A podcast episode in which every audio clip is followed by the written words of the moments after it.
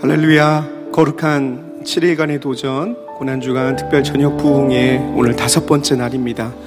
각자의 삶의 자리에서 온라인으로 예배드리시는 모든 성도 여러분 한 분한 한 분을 주님의 이름으로 축복합니다. 우리 시간 오늘 성금요일입니다. 예수님의 그 십자가를 깊이 묵상하며 나아가는 오늘의 이 예배 이 자리가 되었으면 좋겠습니다. 이 시간 함께 마음 모아서 주님 앞에 기도하며 나아갈 때 오늘 예배를 통해서 우리 모두가 십자가의 사랑을 깊이 깨닫는 이 시간이 될 수 있도록 나를 구원하신 그 십자가의 은혜를 깊이 깨닫는 이 예배의 자리가 될 수 있도록 주님 우리의 마음을 주님 앞에 드립니다. 그렇게 주님 앞에 기도하면서 나아갔으면 좋겠습니다. 함께 한 목소리로 같이 기도하시겠습니다. 사랑과 은혜 아버지 하나님 우리를 구원하신 그 십자가의 사랑을 깊이 깨닫는 이 예배가 되게 하여 주소서. 주님 우리의 마음을 주님 앞에 드리며 나아가는 이 예배가 될 수 있도록 인도하여 주시옵소서. 내가 예수를 못 박았고 내가 주님을 못 박았으면 주님 우리를 향하신 그 십자가의 은혜 그 십자가의 사랑의 그 깊이를 알아갈 수 있도록 인도하여 주시옵소서. 주님 우리를 위해서 모든 것을 내어주시기까지 우리를 사랑하신 그분의 사랑을 알게 하여 주시옵소서 주님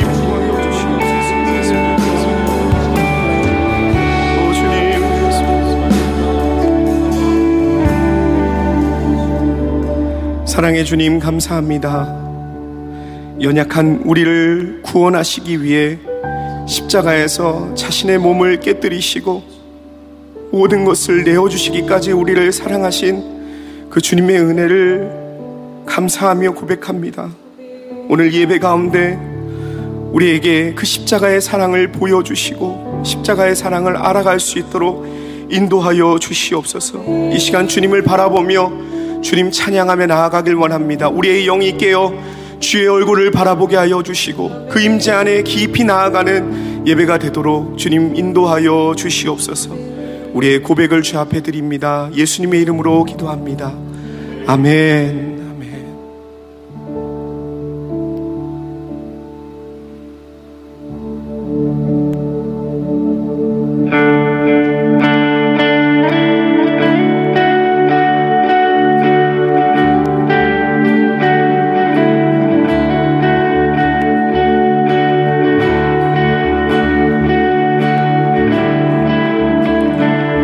자리에서 일어나서 찬양하길 원합니다.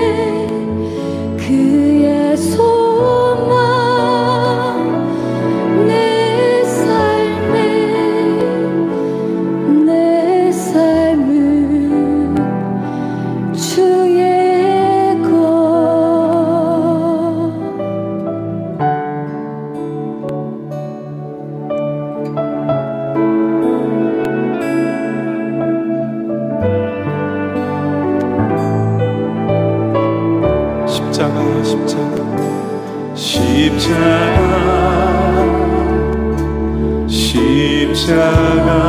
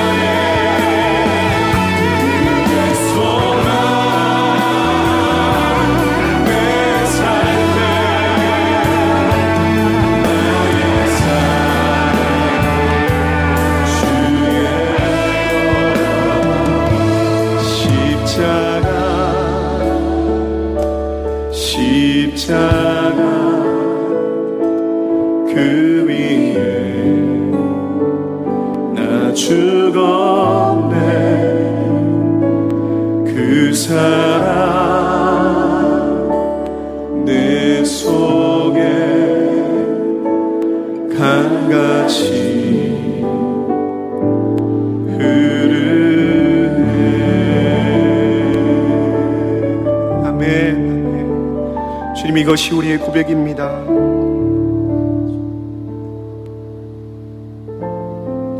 주님이 가신 그 십자가의 길, 그 순종의 길, 그 생명의 길을 걷길 원합니다. 우리 믿음의 고백으로 함께 찬양 올려드리며 나아가겠습니다.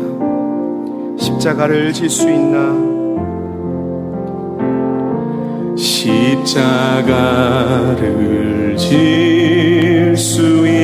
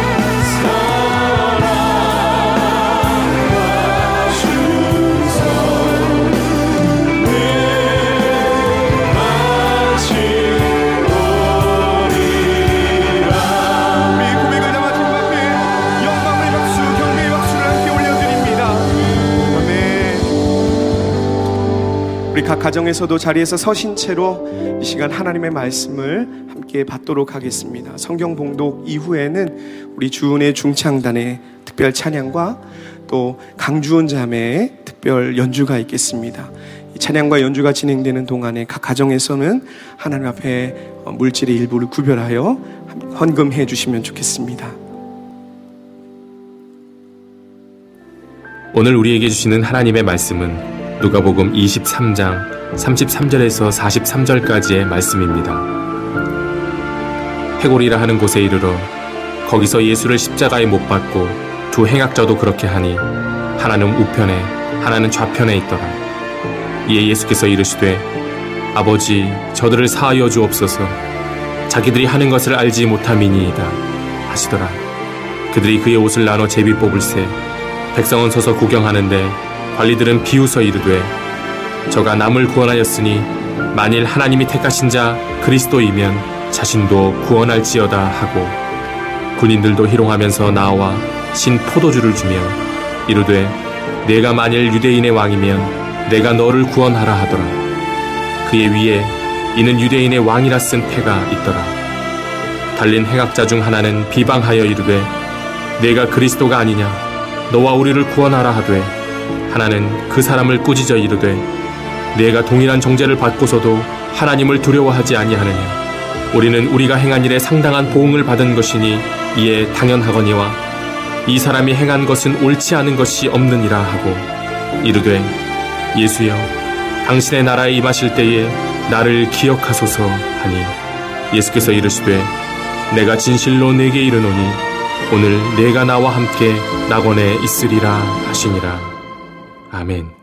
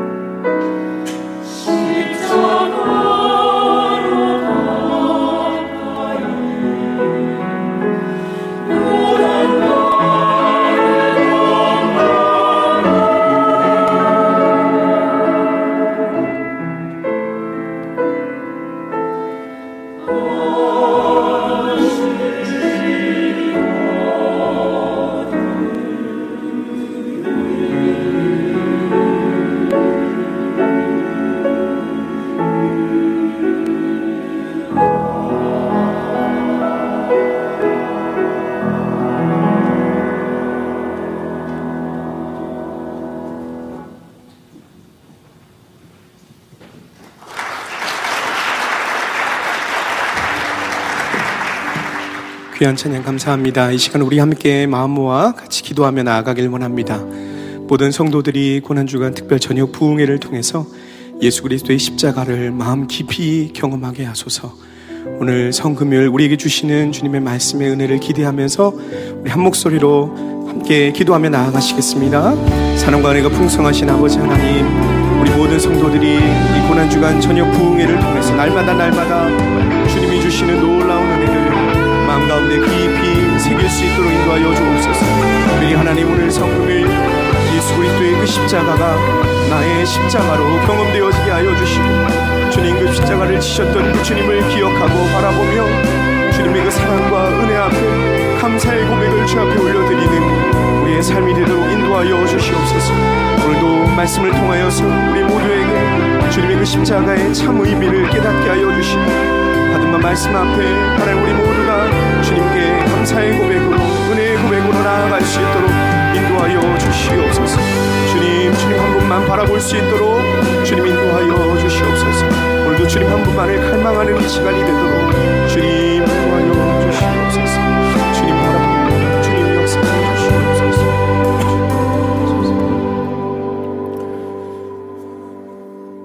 고맙고 감사하신 하나님, 어, 다시 한번 저희들이 주님 앞에 모여서 어, 십자가를 묵상하며 특별히 오늘 주님께서 십자가에 돌아가신 그날을 더욱더 묵상하며 기념하며 또 말씀을 들으며 예배하며 찬양하며 특별히 거룩한 성찬으로 주님 앞에 나아갑니다. 하나님 오늘 저희들이 예배 가운데 주님께서 주시는 말씀의 위로가 있게 하시고 또 성찬을 통하여서 주님의 십자가를 묵상하며 부활을 준비하며 또 연합하는 귀한 시간이 될 수 있도록 아버지 저희들을 붙들어 주시옵소서. 아, 떨어져서 예배하지만 주의 성령께서 하나로 든든하게 묶어 주실 것을 믿사오며 놀라우신 이름 예수 그리스도 이름으로 축복하며 기도합나이다. 아멘. 할렐루야. 주 이름을 찬양합니다. 우리 서로 서로 축복하시는 시간 갖도록 하겠습니다. 가정에서도 자녀들이지만 매일 보는 자녀들이지만 주의 이름으로 축복합니다. 사랑합니다. 하시고요. 하시기 전에 우리 현장에서 예배를 드리시는 분들은 3m 이상씩 자리 공간이 있으니까 앞뒤 좌우 인사하시면서 보시고 가까운 것 같다 하시면 속히 떨어져 앉아 주셨으면 좋겠습니다. 3m 이상씩 떨어져 앉으, 앉으셨으면 좋겠습니다. 인사하십니다. 사랑합니다. 축복합니다. 네. 아, 현장 예배 신청이 어제부터 진행 중에 있는데요. 부활주일 기념 예배를 최소한으로 저희들이 최소 인원으로 드리는데 수지 같은 경우는 8시, 10시는 신청이 다 찼고요. 12시, 또 2시, 4시 같은 경우에는 아직 자리가 조금씩 남아 있습니다. 아, 그래서 여러분들이 신청을 하실 수 있고요. 수지 2시, 4시는 조금 더 신청하실 수 있고요. 분당 같은 경우에는 100석 이상씩 여러분들이 더 신청을 하실 수가 있습니다. 내일 12시에, 토요일 날 12시에 저희들이 마감하도록 하겠습니다. 계속 말씀드리는 것처럼 정부에서 이야기하는 8대 수칙 이상으로 어, 저희들이 여러 장비들을 준비해서 어, 여러분들의 안전과 아, 또 하나님 앞에 온전한 평강한 예배를 드릴 수 있도록 준비를 하고 있습니다.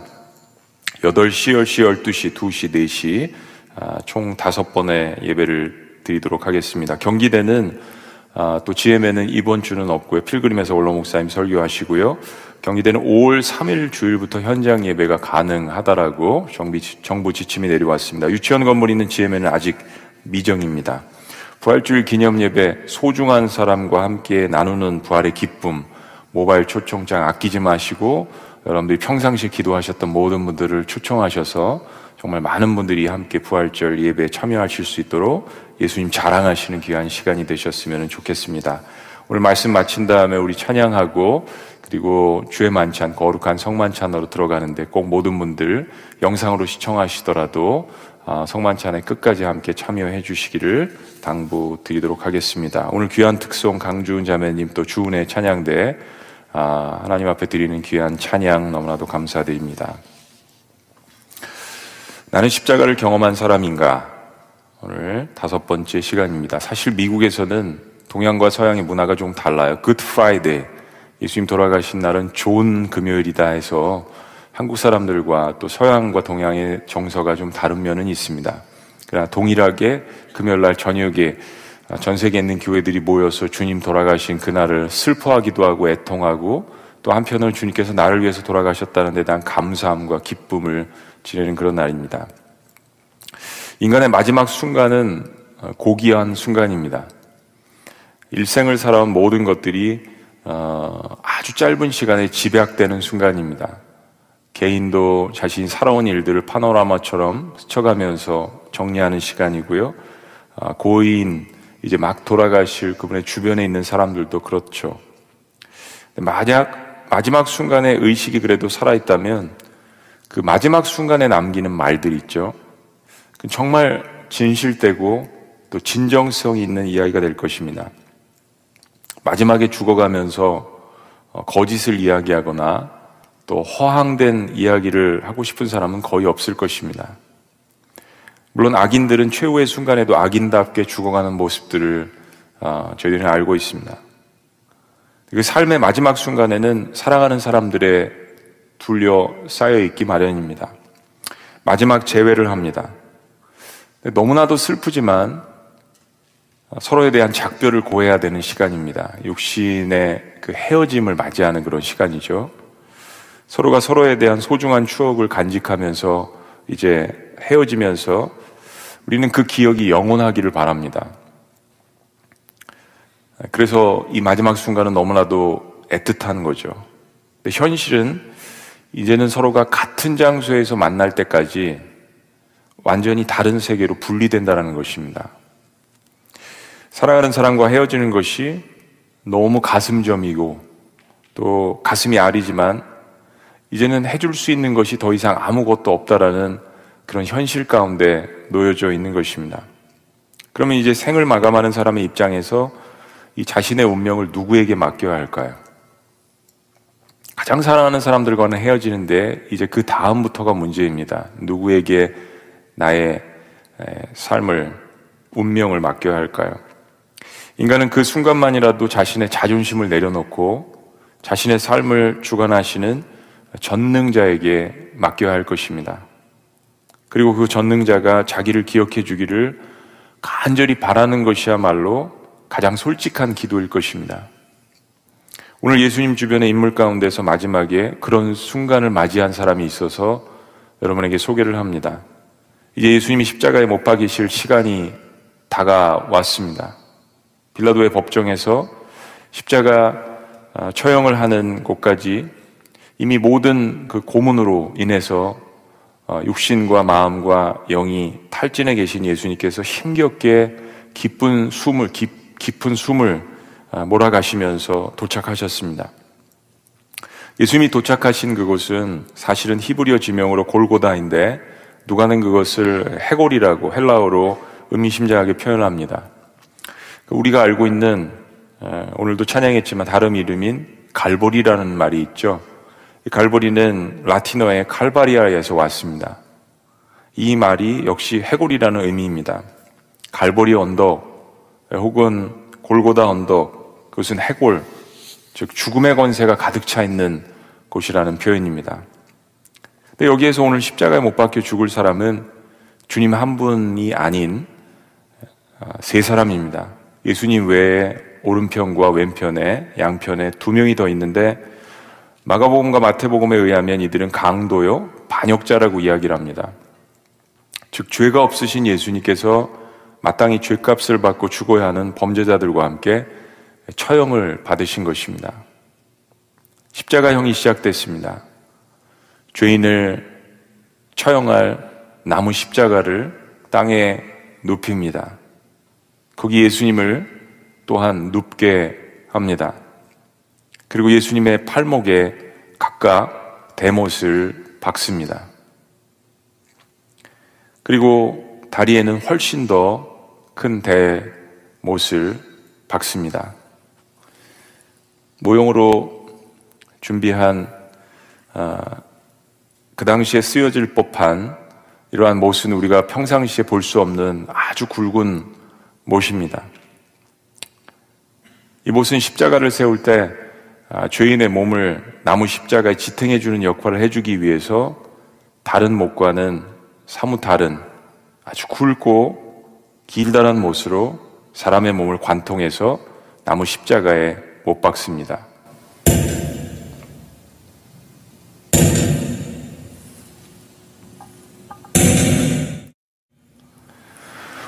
머리에는 유대인의 왕이라고 어, 조롱하기 위해서 이제까지 어떤 범죄자도 쓰지 않았던 면류관을 어, 씌웁니다.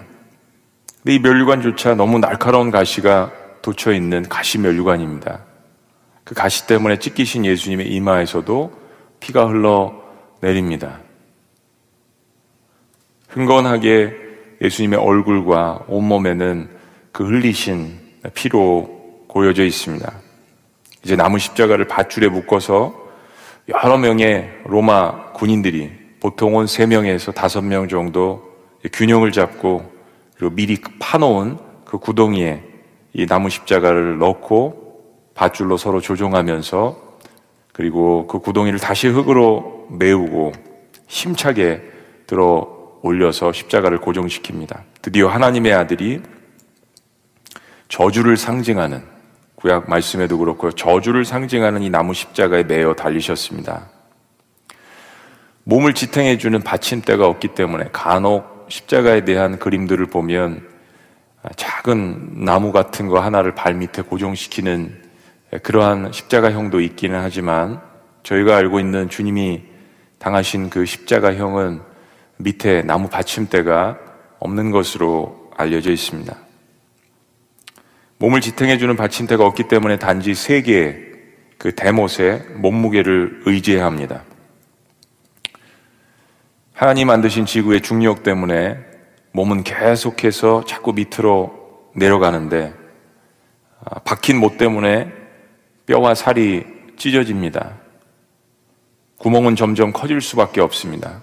십자가형은 원래 그렇게 고안이 된 것입니다. 때문에 출혈도 심합니다. 머리에는 가시면류관이 박혀져 있기 때문에 머리조차 뒤에 나무에 기댈 수가 없습니다. 어떤 쉼도, 어떤 평안도, 어떤 구원도, 어떤 기댈 것도 없는 것이 로마 제국이 사용한 이 십자가의 형벌입니다. 이런 모습이 바로 모든 사람들이 가장 두려워하고 가장 저주스럽게 생각하는 십자가형입니다. 그저 온몸에서 기운이 빠지고 심장이 멈추고 정신이 혼미하고 호흡이 멈추기만을 십자가 처형을 당하는 사람들은 기다릴 것입니다. 너무 고통스러워서 빨리 죽고 싶지만 십자가에 못 박혀 매어 달린 자는 아무것도 스스로가 할 수 없는 그러한 상황입니다. 누군가 구원해 주지 않으면 아무것도 할 수 없는 상황이 십자가의 형벌입니다. 우리 인간의 죄의 결과가 마지막에 그런 상태라는 것을 보여주는 것이 또한 십자가의 형벌입니다. 그 깊은 고통 속에 숨이 끊어지기를 기다릴 뿐입니다. 십자가의 형은 로마가 세상을 다스리며 사용한 가장 잔인한 형벌입니다. 그런데 이런 깊은 고통의 상황에서 예수님께서 하신 말씀이 너무나도 놀랍습니다. 34절 말씀을 우리 다 같이 함께 합독하십니다. 34절 시작. 예, 예수께서 이르시되 아버지 저들을 사하여 주옵소서 자기들이 하는 것을 알지 못함이니이다 하시더라. 그들이 그의 옷을 나눠 제비 뽑을세. 그런 극한 육신적인 고통의 상황 속에서도 예수님은 사람들을 걱정하셨습니다. 주님은 자신을 십자가에 못 박고 저주한 사람들을 하나님께 대신 용서하는 기도를 하십니다. 우리가 잘 아는 십자가에서 예수님께서 아, 숨을 가파르게 내쉬며 내어뱉으신 일곱 마디를 우리는 소위 가상, 십자가 상에서의 7원, 일곱 마디라고 이야기합니다. 이 일곱 마디만 묵상해 보아도 예수님은 사람이 아니신 하나님의 아들이라는 사실을 우리가 발견할 수 있습니다. 어느 누가 십자가 형벌을 받으며 이런 이야기를 그 극심한 고통 가운데 내어받을 뱉을 수 있을까요? 마지막까지 죄인들을 용서하시는 모습.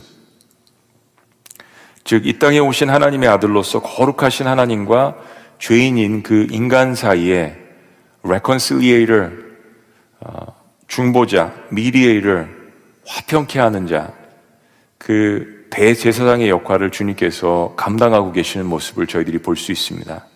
예수님의 사역의 가장 마지막에 극치는 바로 십자가에서 하늘과 땅을 이어주시는 마지막으로 내어 뱉으신 그 일곱 마디라고 생각합니다. 그러나 여러분, 그러나 아무리 하나님의 아들이시더라도 지금 현재는 인간의 육신의 몸을 입고 이 땅에 오셨습니다. 예수님의 고통이라는 것은 말할 수가 없는 거죠. 더군다나 하나님의 아들이시기 때문에 더욱더 그 고통은 우리 인간이 겪는 것보다 훨씬 더 가중되었을 것입니다. 단순한 육신적인 고통뿐만이 아니라고 말씀드렸습니다. 정신적인, 영적인, 하나님의 아들만 겪으실 수 있는 고통입니다. 여러분, 이런 생각을 한번 해봤습니다. 요즘 그 한국에도 보니까 유럽처럼 미국처럼 애완견을 많이 우리가 키우는데, 어, 때로는 그 키우시는 애완견이 사람에 대한 충성도 때문에 어, 가족이나 친구 이상으로 생각하시는 분들도 많이 계신 것 같습니다. 정말 이 개는 하나님께서 인간에게 주신 짐승 중에 참 귀한 선물이라고 생각이 듭니다. 절대 배신하지 않고 충성하는 그런 모습들. 그래서 인간도 자기를 위해서 충성하는 그 애완견을 너무나도 사랑하죠. 가족 이상으로. 때로는 유럽이나 미국에서는 그 애완견에게 자신의 재산을 물려주고 유언을 하는 그런 일들도 지금 자주 벌어집니다. 한 20년 전에 스위스에서는 어, 자신들이 키운 개완견, 애완견들을 교회로 데려오라고 해서 어, 침례와 세례를 준 적도 있습니다. 사회적으로 이슈가 되었죠. 뭐 그것은 정말 잘못된 일인데 그만큼 애완견들을 사랑한다는 그런 이야기들을 말씀드리기 위해서 이야기한 겁니다. 그러면 여러분이 그렇게 사랑하는 애완견을 위해서 스스로 애완견이 되어서 그 애완견이 당하는 고통과 어려움을 맛볼 자신이 있으십니까? 정말 그렇게 사랑한다면 애완견의 위치로 내려가서 대화해주고 감싸 안아주고 그럴 자신이 우리에게 있습니까? 내 강아지는 사랑하지만 어떤 인간도 내가 강아지가 되어서 애완견이 되어서 개가 되어서 그 강아지를 사랑할 생각은 추워도 없을 것입니다. 그러면 하나님이 인간이 되신다라는 것은 어떤 의미일까요? 그 차원을 이런 차원을 넘어서는 일입니다. 인간이 개가 될 수 없는데 아무리 그 애완견을 사랑해도 그러고 싶은 마음이 추워도 없는데 하나님은 인간이 되셔서 이 땅에 오셨습니다. 그리고 우리만, 우리랑 대화만 하신 것이 아닙니다. 모든 세상의 조롱과 멸시와 배신은 주님께서 다 당하셨죠. 요한복음 1장 14절, 제가 가장 좋아하는 성경 구절 가운데 하나의 말씀, 말씀이 육신이 되어 우리 가운데 거하심에. The word became flesh dwelling among us.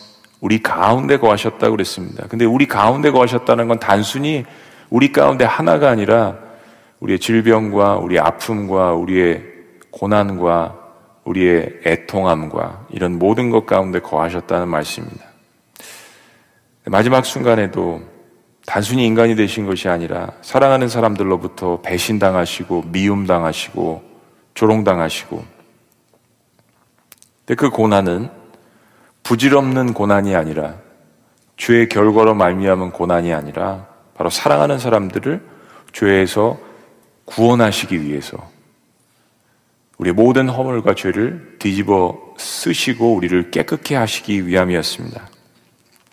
근데 그렇게 영과 육이 바닥까지 다 메말라가는 그런 상황 속에서도 예수님은 자신을 십자가에 못 박은 죄인들을 어, 생각하시면서 그 죄를 그들에게 돌리지 말아달라라는 이 기도를 하나님 앞에 드리고 계신 것입니다. 가상칠언의 첫 마디죠. 정말 이 땅에 잃어버린 한 마리의 양을 찾아오신 그 예수님, 사역하실 때 하신 그 말씀을 그대로 이어가시는 주님의 모습을 볼 수 있습니다.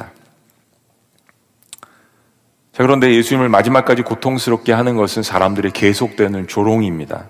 이번에는 로마 군인들의 조롱입니다. 예수님의 옷을 나누어서 제비 뽑습니다. 10편 22편 10편 말씀이 성취된 것입니다. 예수님은 옷도 없이 벌거벗은 채 십자가에 적나라하게 돌아가신 것입니다. 극도의 고통과 두려움 그리고 수치스러움을 느끼게 해주는 것이 십자가의 형벌입니다. 이런 힘없고 나약한 자칭 하나님의 아들의 이 모습을 보고 사람들은 더욱더 비웃기 시작합니다. 더욱더 조롱하기 시작합니다. 예수님을 고소한 유대의 지도자들이 그리고 군중들이 마치 이 순간을 지난 3년 동안 애타게 기다렸다는 듯이 이렇게 이야기합니다. 35절. 다 같이요. 읽습니다. 시작. 백성은 서서 구경하는데 관리들은 비웃어 이르되 저가 남을 구원하였으니 만일 하나님이 택하신 자 그리스도인이면 자신도 구원할지어다 하고 저가 남은 구원하였으되 그러니까 이제까지 예수님께서 치료해 주시고 극률이 여겨 주시고 구원해 주신 그런 사건들을 말할 것입니다. 이렇게 예수님 안 믿어도 이런 면들은 또 인정을 합니다. 저가 남은 구원하였으니 근데 정말 만약 하나님이 택하신 자 그리스도라면 이제는 자기 자신도 구원해야 될 것 아니냐. 이 자칭 메시아야. 자기도 어서 구원할지어다. 로마 군인들도 이 메시아를 못 박는 십자가 놀이가 재밌는지 목마르다라고 하시는 예수님께 심포도주를 갖다 줍니다. 조금이라도 고통을 줄여주는 것이 심포도주의 역할인데 예수님을 더 잔인하게 조롱하기 위해서 그런 것입니다. 그리고 군병들이 외칩니다. 36절. 군병들도 희롱하면서 나아가 심포도주를 주며 이르되 내가 만일 유대인의 왕이면 내가 너를 구원하라 하더라. 그의 위에 이는 유대인의 왕이라 쓴 패가 있더라. 내가 만일 유대인의 왕이거든 내가 너를 구원하라. 아, 예수님의 십자가 위에는 이 사람은 유대인의 왕이라는 문표를 붙여놓고 유대에 사는 사람들 중에 사실 지난 3년간 예수님에 대해서 모르는 사람들은 없습니다. 핸드폰이 없어도, 모바일 폰이 없어도, TV가 없어도, 매스컴이 없어도, SNS를 할 수 없어도 입에서 입으로 유대 전역에서 팔레스타인 땅에서 예수님에 대해서 모르는 사람들은 없습니다. 로마의 군병들도 예외는 아닙니다. 근데 그들은 이런 소문 때문에 오히려 예수님을 더 조롱하고 있습니다. 인간의 잔인함이죠. 근데 이번에는 엎친 데 겹친적으로 옆에 같이 십자가에 달린 한평 강도가 예수님을 저주합니다. 똑같은 죽음을 맞이한 십자가에 달린 강도인데 예수님을 저주합니다. 39절 말씀입니다. 다 같이 봉독합니다. 달린 행악자 중 하나는 비방하여 이르되 내가 그리스도가 아니냐 너와 우리를 구원하라 하되 내가 그리스도가 아니냐 너도 구원하고 속히 우리를 구원하라 내 스스로가 메시아라고 떠들고 다니지 않았느냐? 어서 속히 이 끔찍한 고통에서 너도 구하고 우리도 구출해 달라. 여러분이 말씀을 보면요. 내가 그리스도가 아니냐? 여러분 우리가 신앙 고백을 할 때요. 때로 이렇게 고백할 때가 있지 않습니까? 정말 나의 삶을 구원해 주시고 나의 모든 죄를 뒤집어 쓰시는 내가 사랑하는 예수님이라는 고백이 아니라 예수님을 이용하기 위한 고백. 예수님의 마지막 순간에 얼마나 많은 이런 조롱과 고백들이 있는지 모르겠습니다. 내가 그리스도가 아니냐. 그러면 빨리 나를 구원하라. 이것은 예수님을 바라보며 간절한 마음으로 구원을 해달라고 하는 것이 아닙니다. 기록된 말씀처럼 비방하여 이르되 조롱하고 비방하는 것입니다. 정말 죽기 전까지 발악하는 모습이죠. 악인의 모습입니다. 구원자이신 예수님을 만나지 못하고 죽는 인생. 여러분 마지막 인생이 고귀한 순간이라고 말씀드렸는데 남을 블레임하고 저주하고 내 인생을 이렇게 만든 사람들을 묵상하면서 죽는 그 마지막 순간은 결코 고귀한 순간이 아닐 것입니다. 그런 모습을 마지막 예수님 옆에 있는 한편에 있는 강도의 모습에서 저희들은 찾아볼 수 있습니다. 자, 오늘 모든 장면이 예수님을 조롱하는 장면인데 하나님의 이 아들의 마지막 순간 속에서 여기 한 가지 놀라운 일이 십자가 위에서 벌어집니다. 십자가에 달려있는 다른 한편의 강도가 예수님을 비방하는 다른 강도를 꾸짖습니다. 오른편, 왼편이 아니고 이 한편의 강도가 40절. 다 같이 읽습니다. 시작. 하나는 그 사람을 꾸짖어 이르되 내가 동일한 정죄를 받고서도 하나님을 두려워하지 아니하느냐. 외경이지만 이제 신학자들은 가끔 성경에 있는 백그라운드를 참조하기 위해서 위경은 완전히 잘못된 거고요. 외경 66권으로 하나님의 말씀이다라고 받지 않은 그런 그 어떻게 보면 소설책도 될 수 있고 역사책도 될 수 있는데 빌라도 행전에 보면 이 말을 한편의 강도의 이름은 디스마스라고 그렇게 기록을 합니다. 크게 중요하게 여러분 여길 것은 없습니다. 마태복음 27장 44절에 보면 함께 십자가에 못 박힌 강도 둘 다 예수님을 욕했다라고 기록을 합니다. 그것은 사실인 것 같습니다. 성경 말씀이니까요. 그럼 이 두 가지가 상충되는 것일까요? 근데 이 말씀을 깊이 묵상을 해보면 하나님의 말씀은 진리이고 이 두 가지에 기록된 사건이 누가복음에 있는 한편의 강도, 마태복음에 있는 한편의 강도가 상충될 리 없죠. 아마 처음엔 이 강도도 그랬, 그랬다라는 것을 저희들이 볼 수 있습니다. 시간이 지나면서 그런데 한편의 강도는 자신과 함께 처형을 당하는 이 분이 누구신지를 깨닫고 마음에 큰 변화가 일어난 것이 분명합니다. 여러분, 마지막 순간에 끝까지 예수님을 부인하다가 정말 마지막 순간에 예수님을 영접하는 사람들을 적지 않게 봤습니다. 정말 하나님의 크신 은혜죠. 처음에 예수님을 욕하고 그 고통 속에서 누구라도 인간은요, 자기가 죄인이지만 항상 희생양을 찾습니다. 내가 의롭게 되기 위해서 내가 좀 편하고자 다른 사람에게 죄를 뒤집어 씌우는 게 인간의 악한 본성입니다. 이 강도도 그렇게 출발했습니다. 마태복음 그렇게 기록합니다. 시간이 지나면서 이 강도가 예수님의 이런 말씀들, 예수님의 모습 이런 것을 보며 강도가 뉘우치는 이야기를 합니다. 41절 다 같이 읽습니다. 우리의 고백이라고 이야기하고 우리의 고백 다 같이 시작. 우리는 우리가 행한 일에 상당한 보응을 받는 것이니 이에 당연하거니와 이 사람이 행한 것은 옳지 않은 것이 없느니라 하고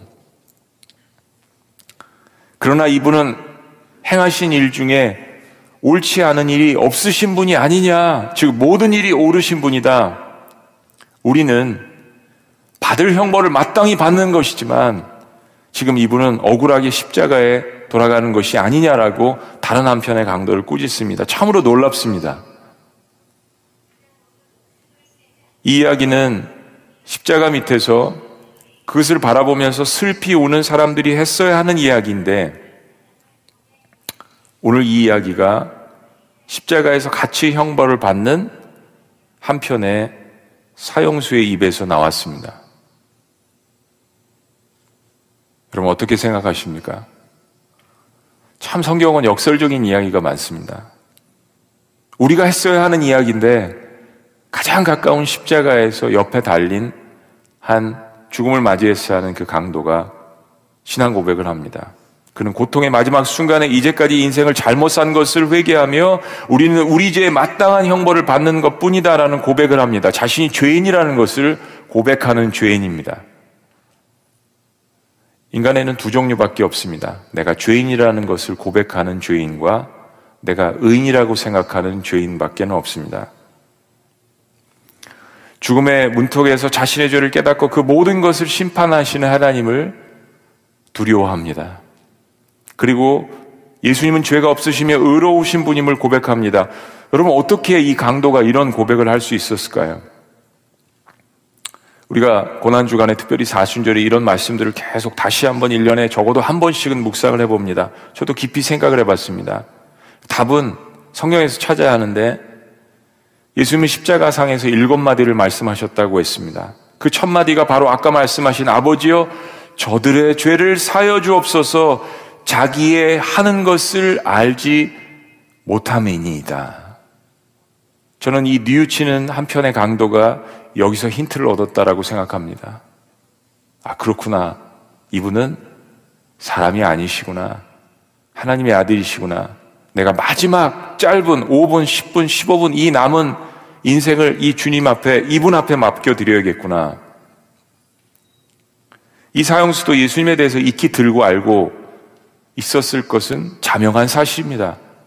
모든 팔레스틴 지역에 있는 사람들이 알았다라고 말씀드렸습니다.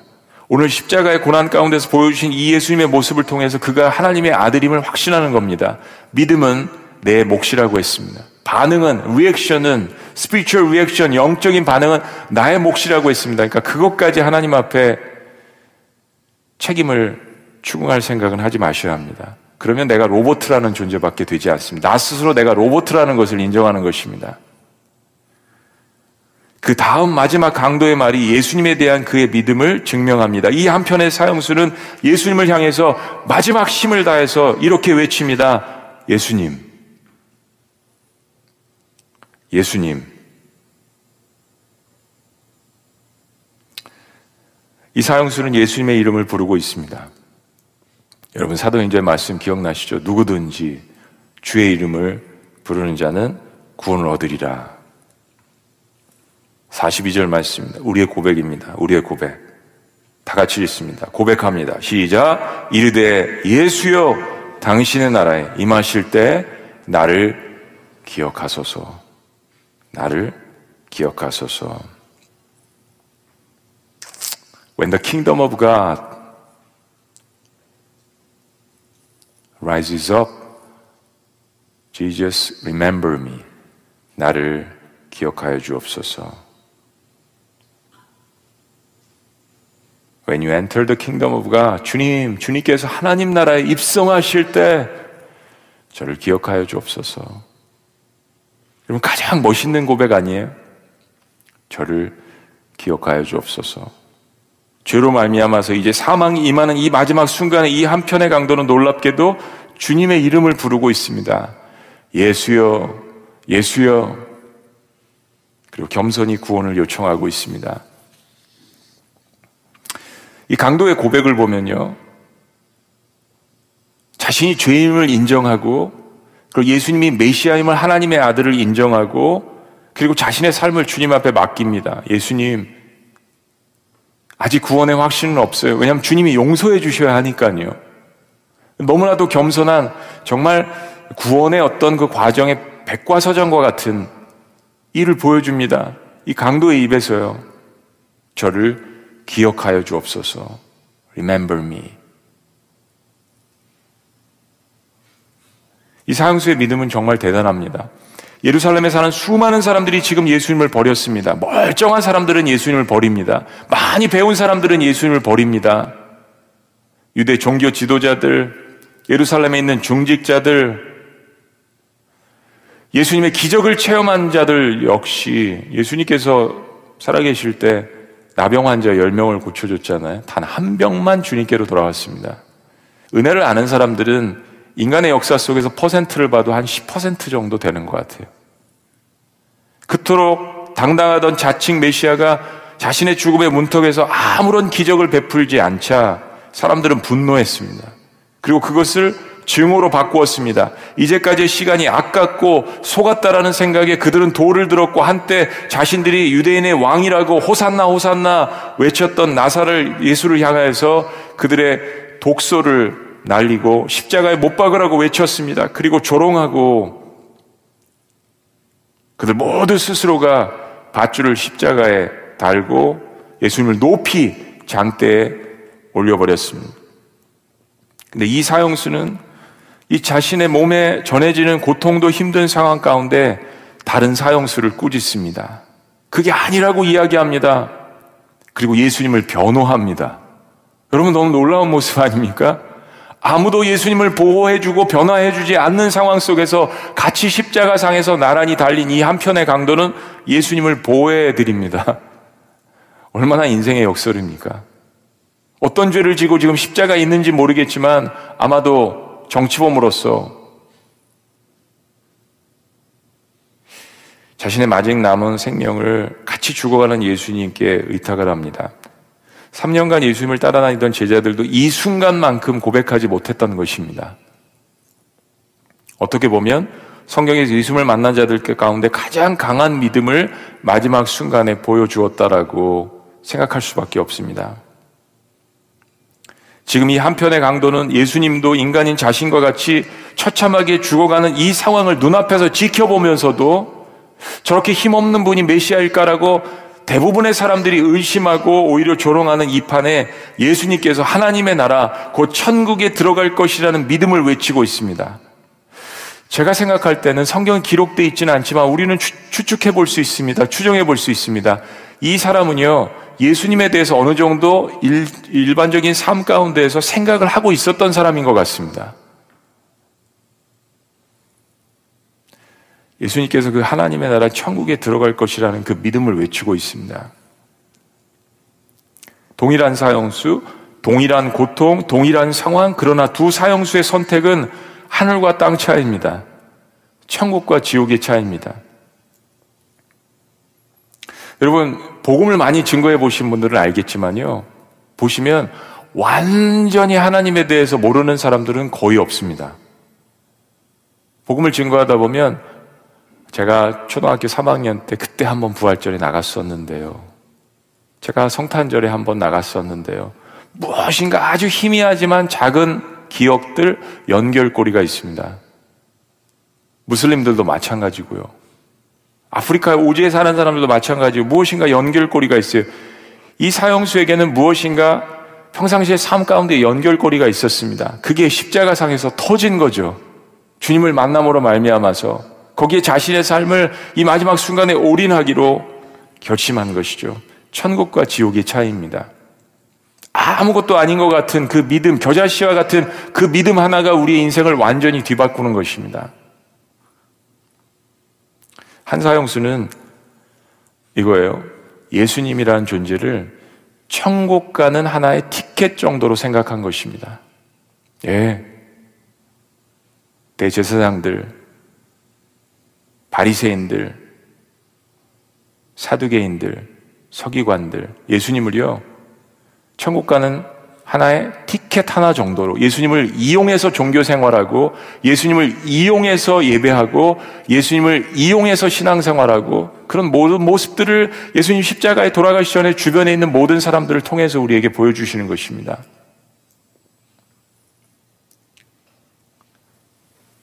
그런데 다른 사형수는 예수님 그분을 구세주로 여겼습니다. 내 삶의 주인, 천국의 주인으로까지 믿었습니다.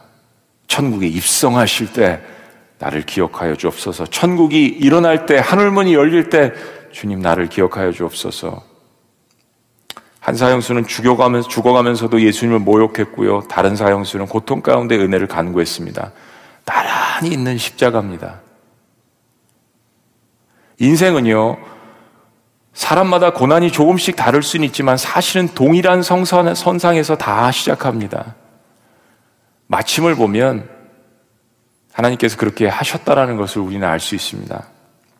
제가 말씀드렸잖아요. 돈이 많아도 돈의 노예가 되고 돈이 적어도 돈의 노예가 될 수 있습니다.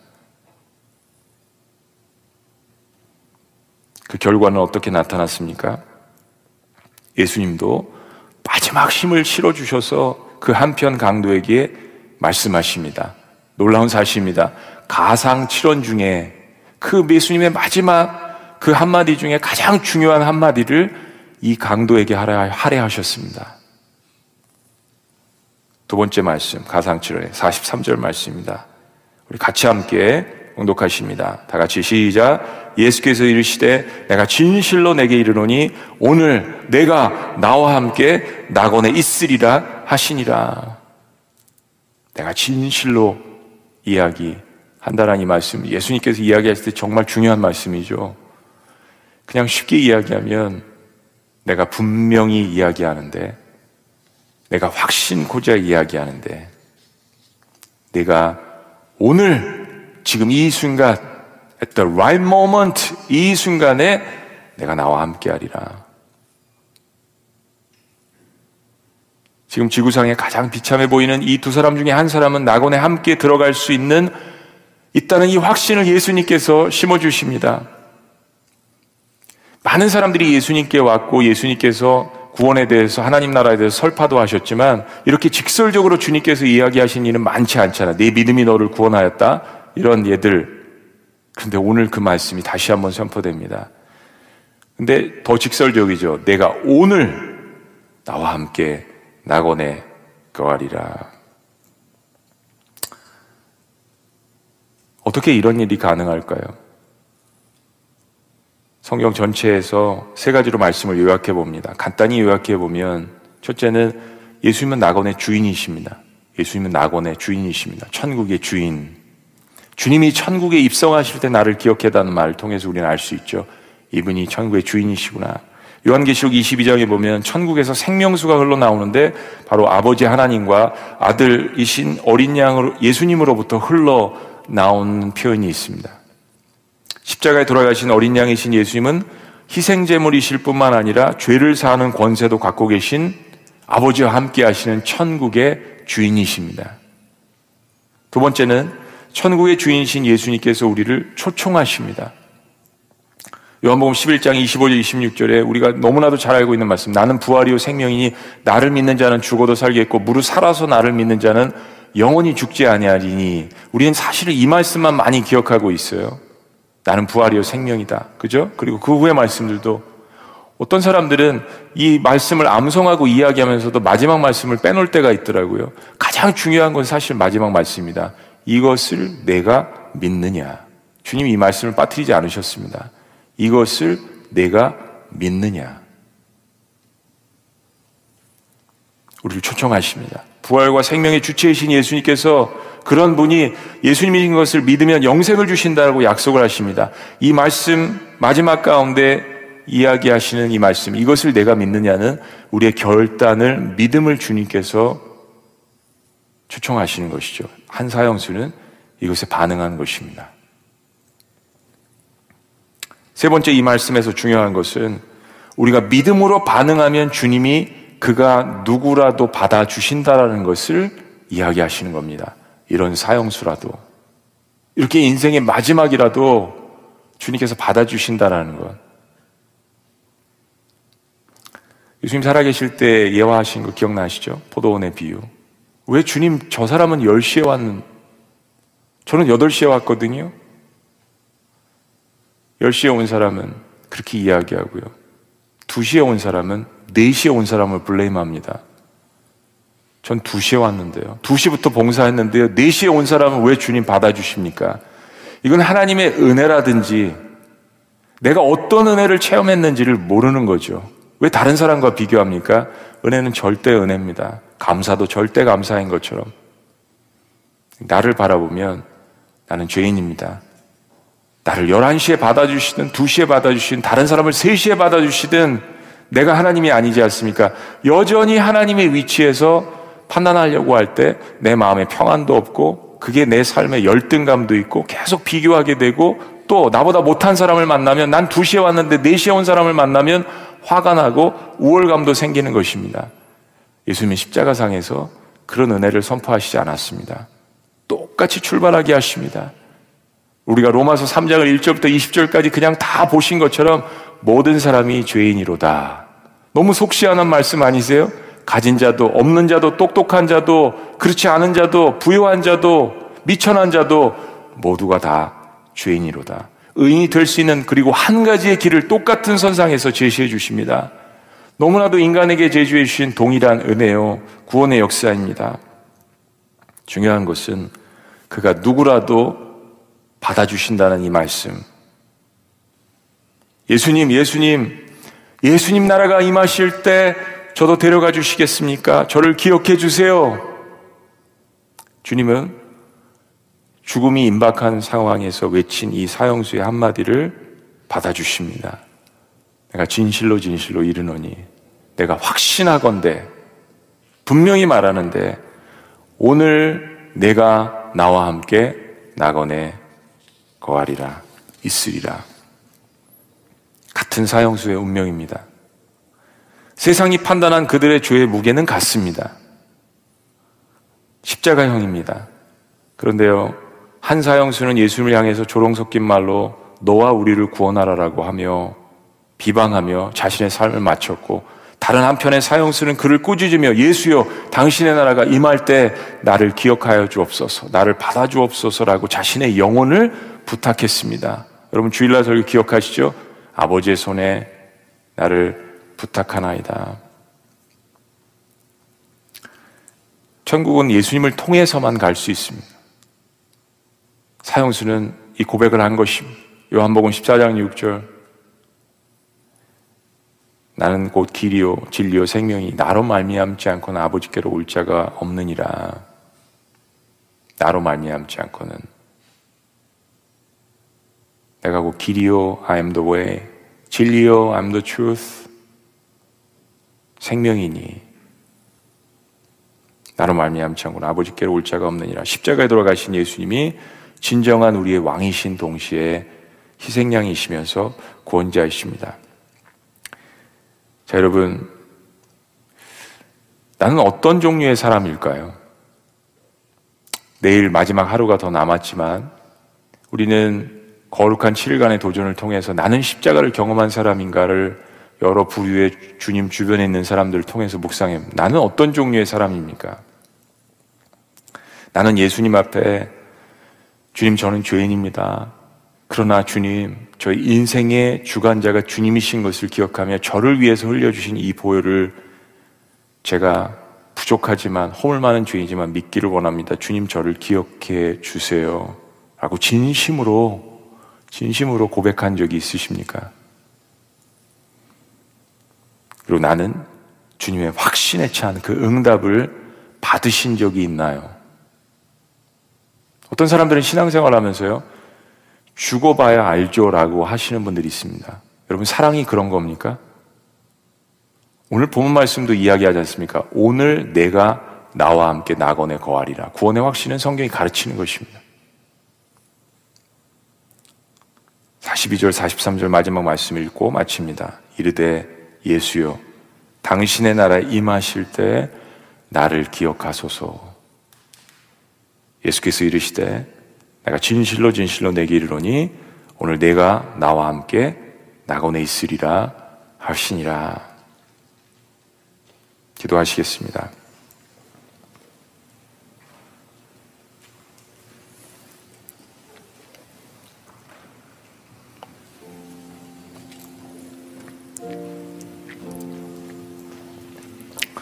예수님은요, 그 죽음을 통하여서 그의 왕국을 시작하시는 것입니다.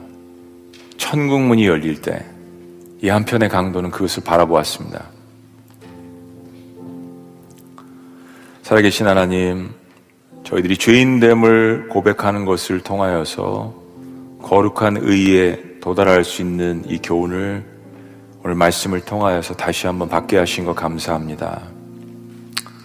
하나님, 저희들 마음 가운데 주시는 이 놀라운 말씀을 통하여서 저희들이 성찬을 준비하고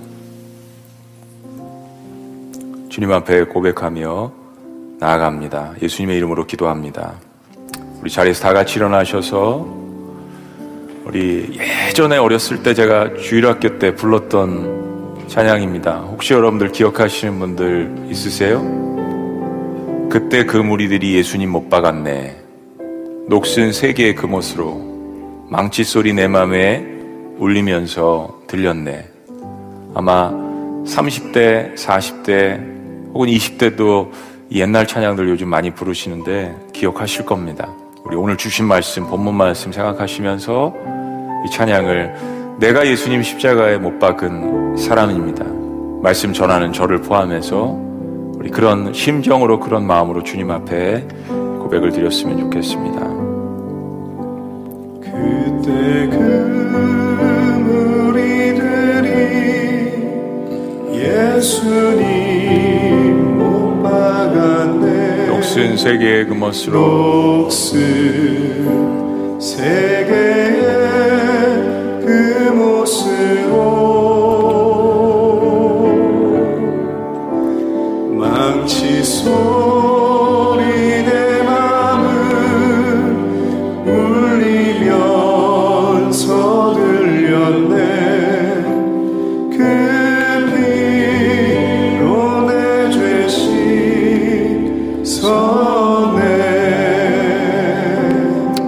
저들의 죄를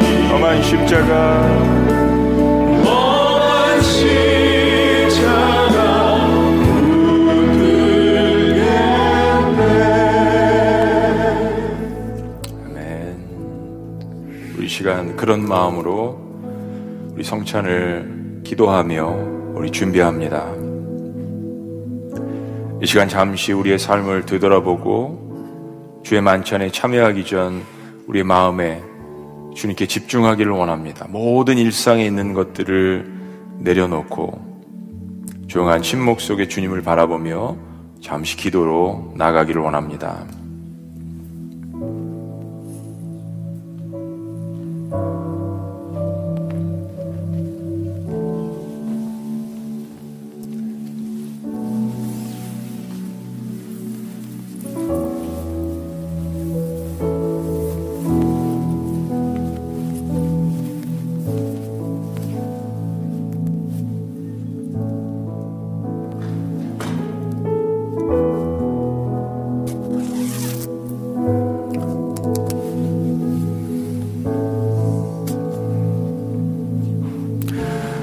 사람이 자기를 살피고 그 후에야 이 떡을 먹고 이 잔을 마실지니 주의 몸을 분별하지 못하고 먹고 마시는 자는 자기의 죄를 먹고 마시는 것이니라.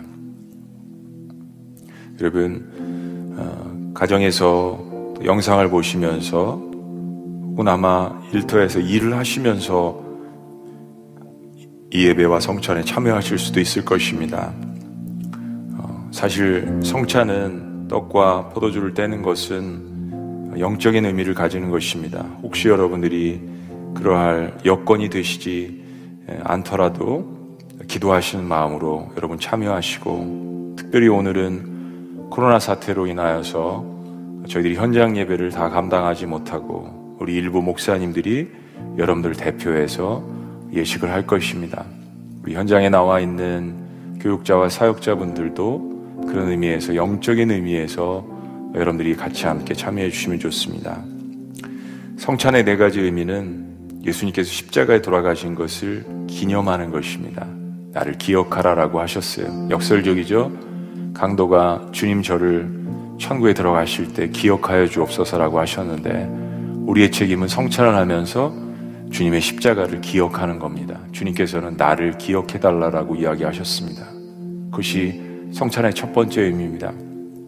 두 번째 성찬의 의미는 지금 예수님과 나와의 관계를 이야기하는 겁니다. 십자가의 사건은 과거의 사건이라면 지금 나는 주님과 어떻게 살고 있는가. 세 번째는 예수님의 다시 오심을 기억하는 겁니다. 미래의 일에 관해서 준비하는 것입니다. 마지막 네 번째는 예수님의 복음을 증거하는 것입니다. 우리 신앙생활은 예배당 안에만 있지 않습니다. 너희가 이 떡을 먹으며 이 잔을 마실 때마다 주의 죽으심을 그가 오실 때까지 전하는 것이라고 말씀해 주셨습니다. 예수님 자랑하는 것이 성찬의 목적입니다. 오늘 특별히 마지막으로 이 성찬의 목적은 우리가 시간과 공간적으로 이렇게 떨어져 있음에도 불구하고 예수 그리스도의 이 성찬의 거룩한 만찬에 참여함으로 인해서 서로가 함께 연결되어지는 것입니다. 연합되어지는 것입니다. 얼마나 놀랍습니까? 인간의 존재가 예수 그리스도의 보혈 안에서 시간과 공간과 문화와 모든 것들을 뛰어넘을 수 있는 연합의 의미가 있는 것입니다.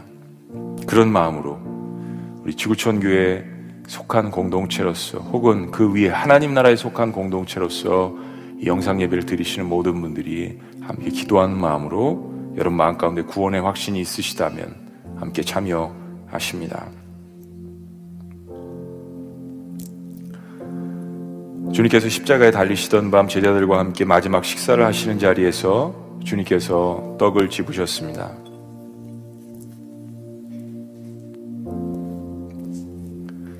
그리고 축사하시고 이 빵을 떼어서 이르시되 이것은 너희를 위하는 내 몸이니 이것을 향하여 나를 기념하라 하시고 이 떡은 우리를 구원하시기 위해서 주님께서 고난받으시고 십자가에 달리신 이 주님의 그 몸을 상징하는 것입니다. 찢기신 그 몸을 저희들이 기억하면서 우리를 위한 주님의 사랑과 은혜 감사하며 이제 주님의 몸을 상징하는 이 떡을 나누도록 하겠습니다.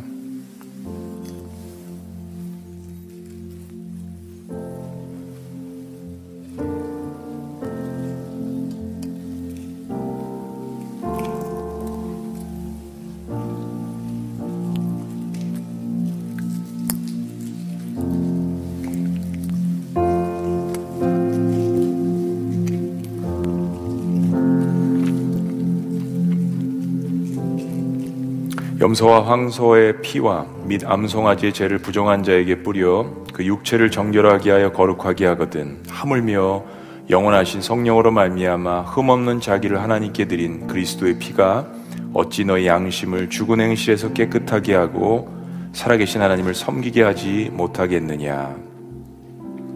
여러분은 잠시 기도하시면서 이 떡을 잠시 어, 멈추시고 다 함께 마지막에 같이 드시도록 하겠습니다. 우리 예수 나를 위하여 1절 함께 찬양하시며 묵상하십니다. 예수 나를 위하여 예수 나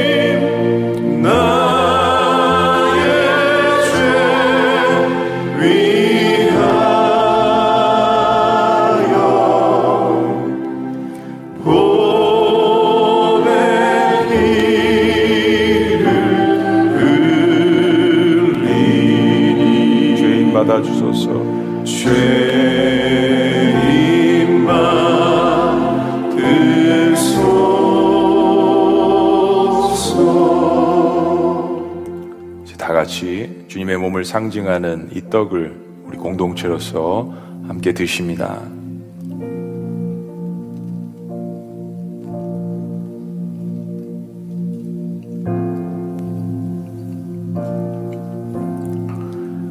식후에 또한 그와 같이 잔을 가지시고 이르시되 이 잔은 내 피로 세운 새 언약이니 이것을 행하여 마실 때마다 나를 기념하라 하셨으니 이 잔은 십자가에서 우리를 향해 흘리신 그리스도의 보혈을 상징합니다. 우리를 향해 흘리신 십자가의 그 사랑 주님께서 우리를 향해서 흘리신 이 언약의 피, 그 보혈의 피를 저희들이 함께 나누는 시간을 갖습니다.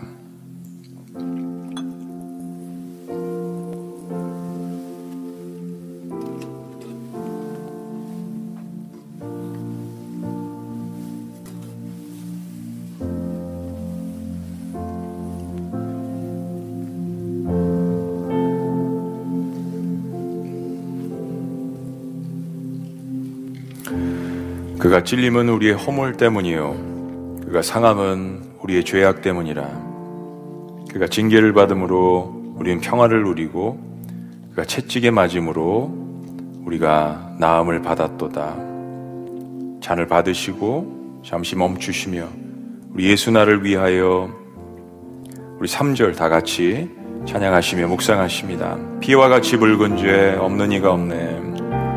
피 와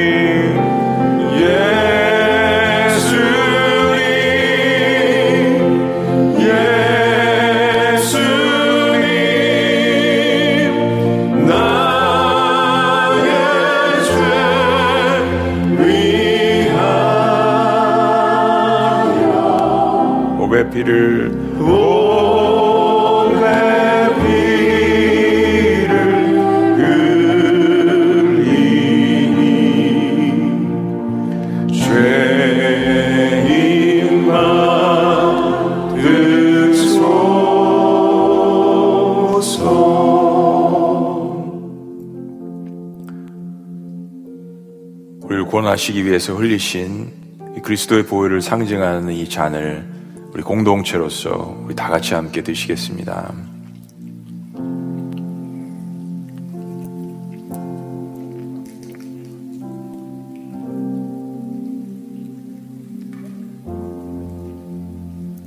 단테 알리라는 사람이 이런 한마디를 했습니다.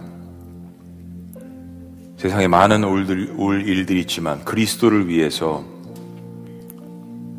울지 않는다면 무슨 울 일이 있겠는가? 그렇습니다. 저희들은 십자가 아래서 주님의 찢기신 그 몸과 흘리신 피를 보며 그것을 묵상합니다. 그러나 동시에 저희들은 보며 주님 다시 오실 때까지 그 주님을 증거해야 하며 그리고 한 마음으로 한 몸으로 공동체를 섬겨야 하는 그 책임과 사명을 주님께서 우리에게 주신 것을 또한 기억해야 되겠습니다. 하나님, 우리를 주님의 공동체로 하나로 묶어주시고 주님의 살과 피를 기념하는 이 놀라운 예식을 하나님의 공동체로서 함께 할 수 있도록 인도하신 건 너무나도 감사합니다. 코로나 사태 때문에 많은 사람들이 어려움 가운데 있지만 그러나 그래서 주님의 십자가가 더욱더 우리에게 의미 있는 줄로 믿습니다. 그래서 부활에 대한 것이 우리들에게 소망을 믿습니다. 아버지, 천국에 입성하실 때 나를 기억하여 주옵소서 이 외침이 저희들의 평생의 외침이 될 수 있도록 주여 인도하여 주시옵소서 최후 승리를 얻기까지 그렇게 살도록 하겠습니다. 우리와 함께하여 주옵소서 예수님의 이름으로 기도합니다. 우리 다 같이 갈보리산 위에 1절과 마지막 4절 우리 주님 앞에 다시 한번 헌신하는 마음으로 우리 다 같이 일어나셔서 같이 한번 찬양합니다. 갈보리산 위에. 갈보리산 위에 십자가 섰으니 주가 고난을 당한 뼈라. 주가 고난을 당한 표라. 험한 십자가를 십자가를 내가 사랑함은 내가 사랑하는 주가 보혈을 흘리밀세 주가 보혈을 흘리미사 최후 승리를 얻기까지 최후 승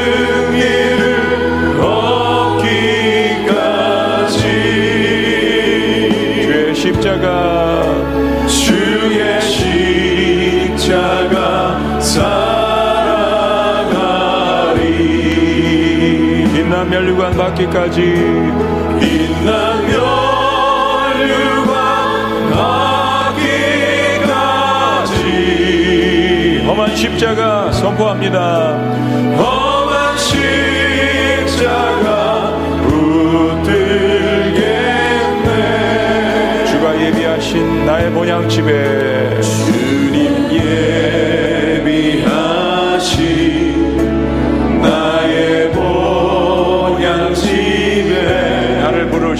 나를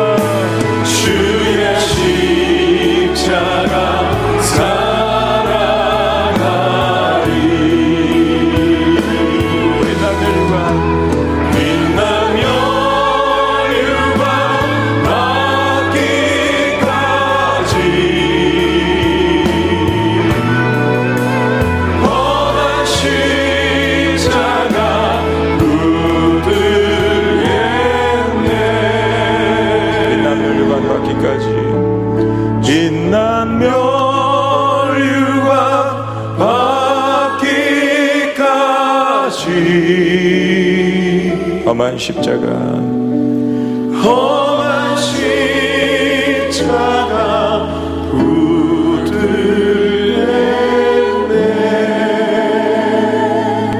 살아계신 하나님 아, 우리의 삶에 여전히 고난이 있고 또 때로 내일도 힘든 여정이 될 수도 있지만 최후 승리를 얻기까지 주의 십자가를 사랑한다라는 고백을 했습니다.